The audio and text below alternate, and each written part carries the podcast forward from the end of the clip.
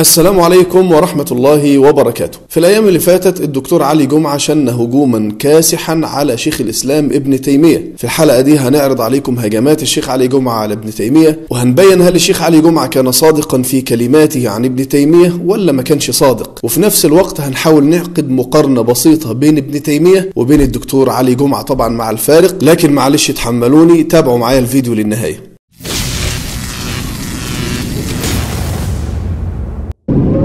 في البداية قبل ما أتكلم عن كلام الدكتور علي جمعة عن ابن تيمية حابب أبين إن الشيخ الاسلام ابن تيمية لم يكن متزوجا لأحد محارمي مثلا فلذلك أنا بدافع عنه. ولا الدكتور علي جمعة كان مطلق حد من عيلتي فأنا برضه بهاجمه. لا الموضوع مش كده خالص. ليس فيه أي أمر شخصي. الدكتور علي جمعة راجل له قدره وشيخ الاسلام ابن تيمية هو الذي تعرفونه جميعا. لكن هنبين بالأدلة هل الدكتور علي جمعة تجنى على ابن تيمية ولا الدكتور علي جمعة كان منصفا وكان ينقل علما وفقط. وبرضه أحب أوضح لحضراتكم إن شيخ الإسلام ابن تيمية ميت بقاله فترة طويلة جدا ميت تقريبا من سنة 728 هجرية الموافق 1328 من التاريخ الميلادي. والشيخ علي جمعة من المعاصرين اللي ما زالوا عايشين. ومع ذلك ابن تيمية اللي ميت بقاله فترة طويلة جدا لا يزال بعض الناس يهاجمونه ويتكلمون في عرضه مع إن لو أي واحد فيهم رجع إلى كتب ابن تيمية ربما يعرف أنه كان ظالما له. عموما تعالوا نعرض بعض كلمات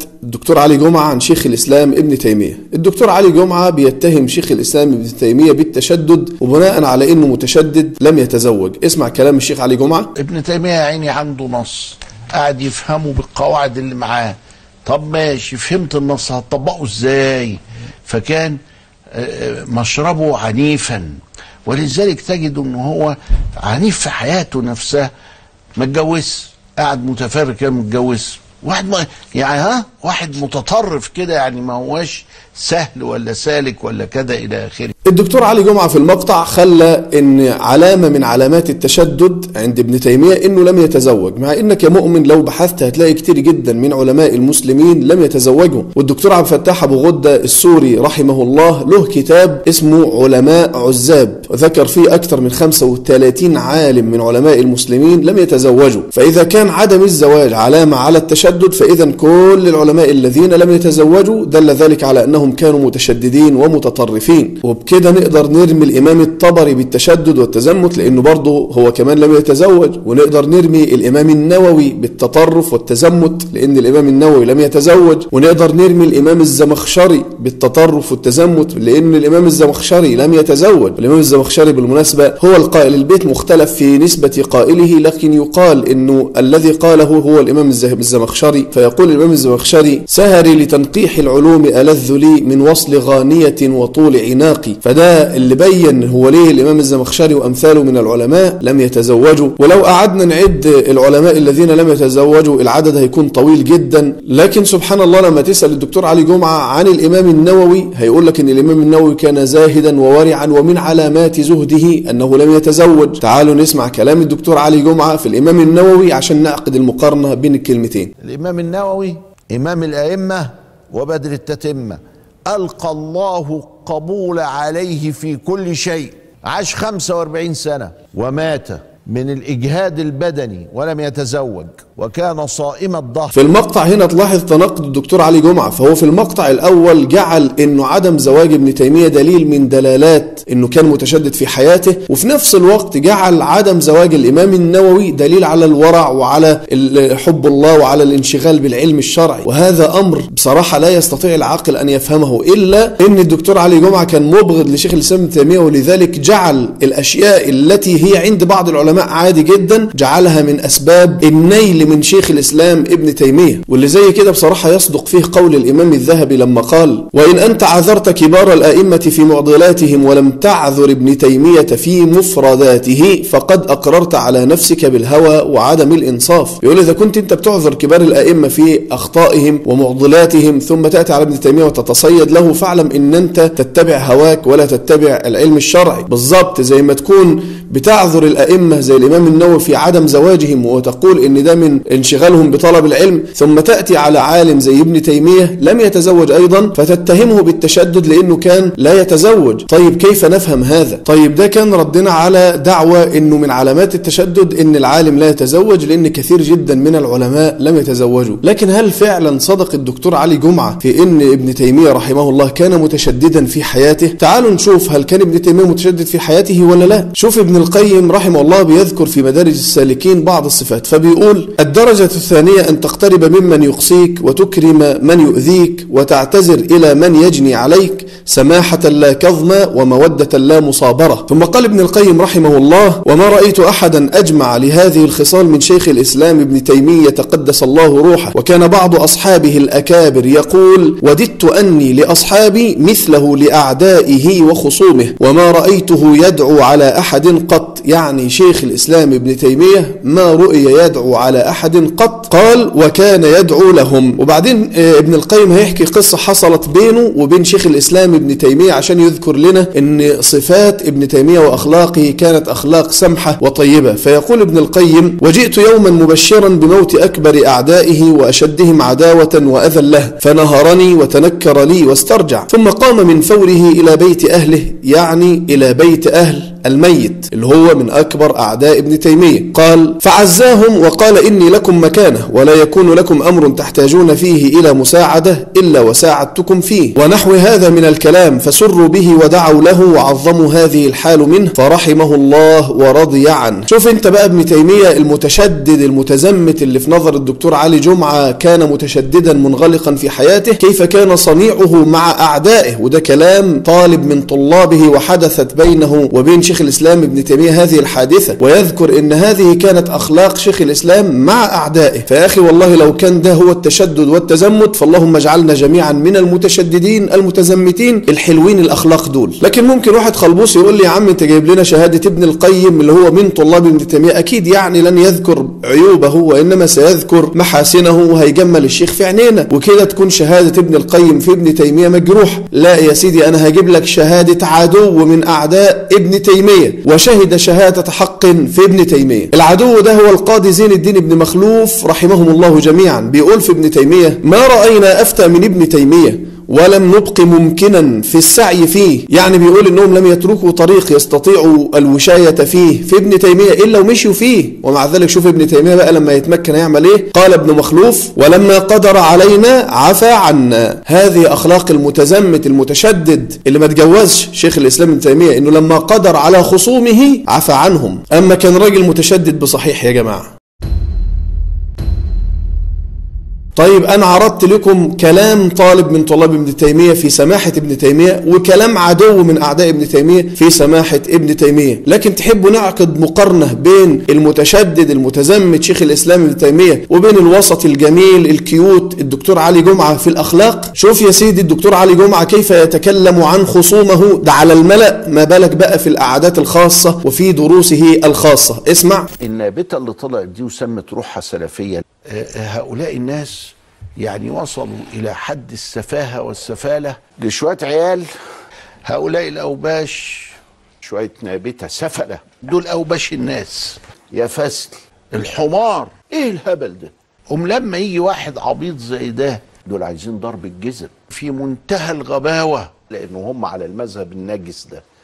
عاملين زي ما هم بهايم. النابتة. دي كانت بعض الألفاظ اللي بيتكلم بها الدكتور علي جمعة على خصومه في الملأ وفي التلفزيون. وخلي بالك الجلوس أمام الكاميرا بيضبط اللسان قليلا. يعني الإنسان أحيانا بيبقى عايز ينفلت بس بيمسك نفسه لأن مش بيسمعك واحد ولا اتنين ولا عشرة. بيسمعك آلاف وملايين. لذلك دي كلمات الدكتور علي جمعة أمام الكاميرات. فما بالكم بكلماته من وراء الكاميرات. وما نقدرش ننسى طبعا أن الدكتور علي جمعة الوسطي الجميل الكيوت لما أتيحت له الفرصة ليقضي على خصومه قضى عليهم. بعكس ابن تيمية لما قدر على خصومه عفى عنهم. دي بشهادة ابن مخلوف وكان من أعداء ابن تيمية. لكن الدكتور علي جمعة لما تمكن من خصومه وشى بهم ودعا لقتلهم وقال اقتلوهم دول ناس نتنة اسمع. اضرب في المليان.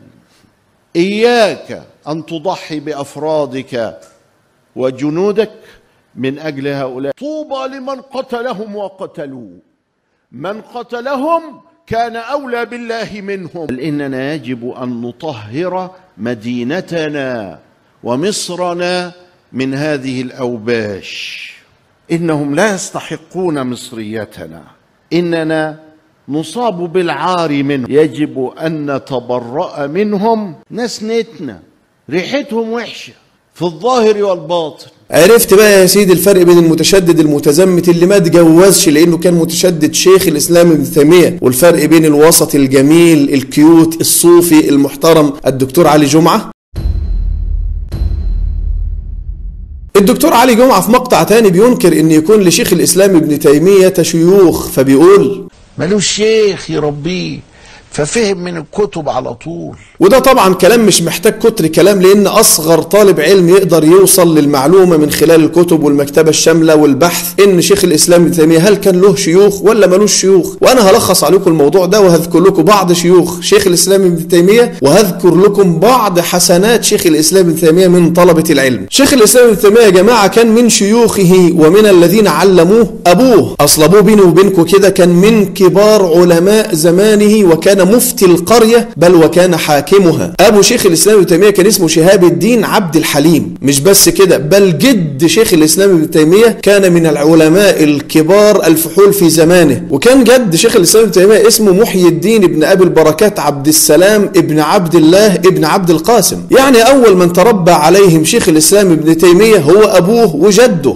ملوش شيخ يربيه ففهم من الكتب على طول. شوف الإمام الذهبي لما تعرض لسيرة والد شيخ الإسلام ابن تيمية اللي هو شهاب الدين عبد الحليم بيقول إيه الإمام الذهبي في أبيه؟ يقول الإمام الذهبي عبد الحليم بن عبد السلام بن أبي القاسم ثم قال تحت قال وقرأ المذهب حتى أتقنه على والده اللي هو عبد السلام. والد شيخ الإسلام ابن تيمية قرأ المذهب كاملا حتى قرأه على والده اللي هو جد شيخ الإسلام ابن تيمية. قال ودرس وأفتى وصنف وصار شيخ البلد بعد أبيه وخطيبه وحاكمه. يعني أصبح مفتي وشيخ البلد وخطيب البلد وحاكم البلد. ده أبو شيخ الإسلام ابن تيمية فتوقعوا كيف يكون ولده. ثم قال الإمام الذهبي رحمه الله تفقه عليه ولداه أبو العباس اللي هو شيخ الإسلام ابن تيمية وولده الثاني واسمه أبو محمد. يعني شيخ الإسلام ابن تيمية كان له شيوخ أول شيخ علمه هو أبوه وجده. مش بس والد شيخ الإسلام ابن تيمية وجده كانوا علماء وكانوا بيربوه على العلم. لا بل إن الإمام ابن رجب في الدليل على الطبقات الحنابلة ذكر الكثير جدا من مشايخ شيخ الإسلام ابن تيمية. فقال مثلا ابن رجب إنه سمع من ابن عبد الدايم وابن أبي اليسر وابن عبد والمجد بن عساكر ويحيى بن الصيرفي الفقيه وأحمد بن أبي الخير الحداد والقاسم الإربلي والشيخ شمس الدين بن أبي عمر وخلق كثير. كل دول كانوا مشايخ شيخ الإسلام ابن تيمية. يبقى كلام الدكتور علي جمعة في شيخ الإسلام ابن تيمية إنه ما كانش له شيوخ وإنه تعلم من الكتب. كان كلام صدق ولا كلام كذب؟ طب سيبك من دي. تحب أزيدك من الشعر بيت؟ شيخ الإسلام ابن تيمية تخرج على يديه من أكبر علماء الأمة على مر التاريخ. منهم مثلا تخرج على يد شيخ الإسلام ابن تيمية ابن القيم الجوزية رحمه الله وهو عالم فذ كبير. كان مثل ابن تيمية حتى إن كلام ابن القيم يشبه كلام الأنبياء في جماله رحمه الله ورضي عنه. من طلاب شيخ الإسلام ابن تيمية الإمام المفسر العظيم الإمام ابن كثير اللي لا يكاد يخلو بيت من تفسير ابن كثير من طلاب ابن تيمية والذين تخرجوا على يديه الإمام الذهبي صاحب كتاب سير أعلام النبلاء اللي ما في إنسان يريد أن يبحث عن عالم إلا فتح كتاب سير أعلام النبلاء للذهبي. أهو الذهبي ده كان حسنة من حسنات شيخ الإسلام ابن تيمية. من طلاب شيخ الإسلام ابن تيمية أبو الحجاج المزي صاحب كتاب تهذيب الكمال في أسماء الرجال اللي لا يستغني عنه طالب علم. والإمام الكبير العالم الحافظ ناصر الدين الدمشقي كان من طلاب شيخ الإسلام ابن تيمية. دول طلاب تخرجوا على يديه إحنا عايزين نعرف مين طلاب شيخ الإسلام المعاصر؟ الدكتور علي جمعة.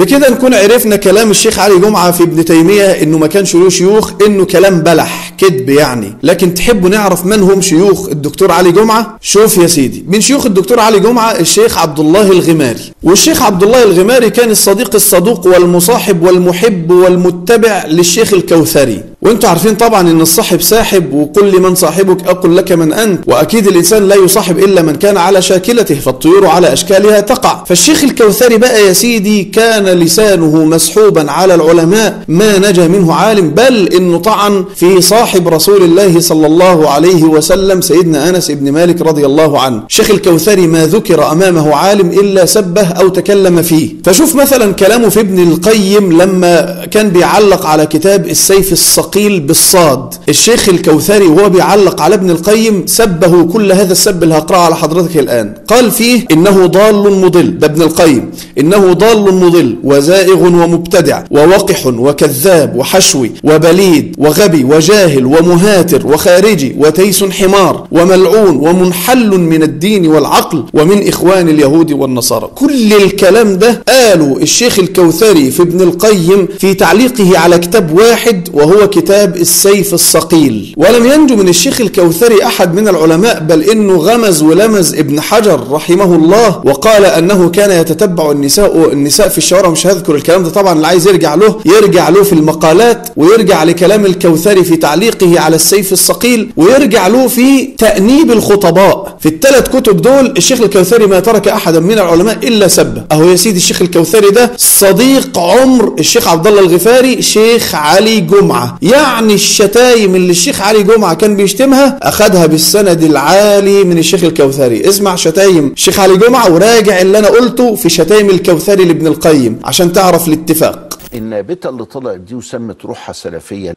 آه، هؤلاء الناس يعني وصلوا إلى حد السفاهة والسفالة لشوية عيال. هؤلاء الأوباش شوية نابتة سفلة دول أوباش الناس. يا فاشل الحمار. إيه الهبل ده؟ ام لما يجي واحد عبيط زي ده دول عايزين ضرب الجزم. في منتهى الغباوة لأنه هم على المذهب النجس ده.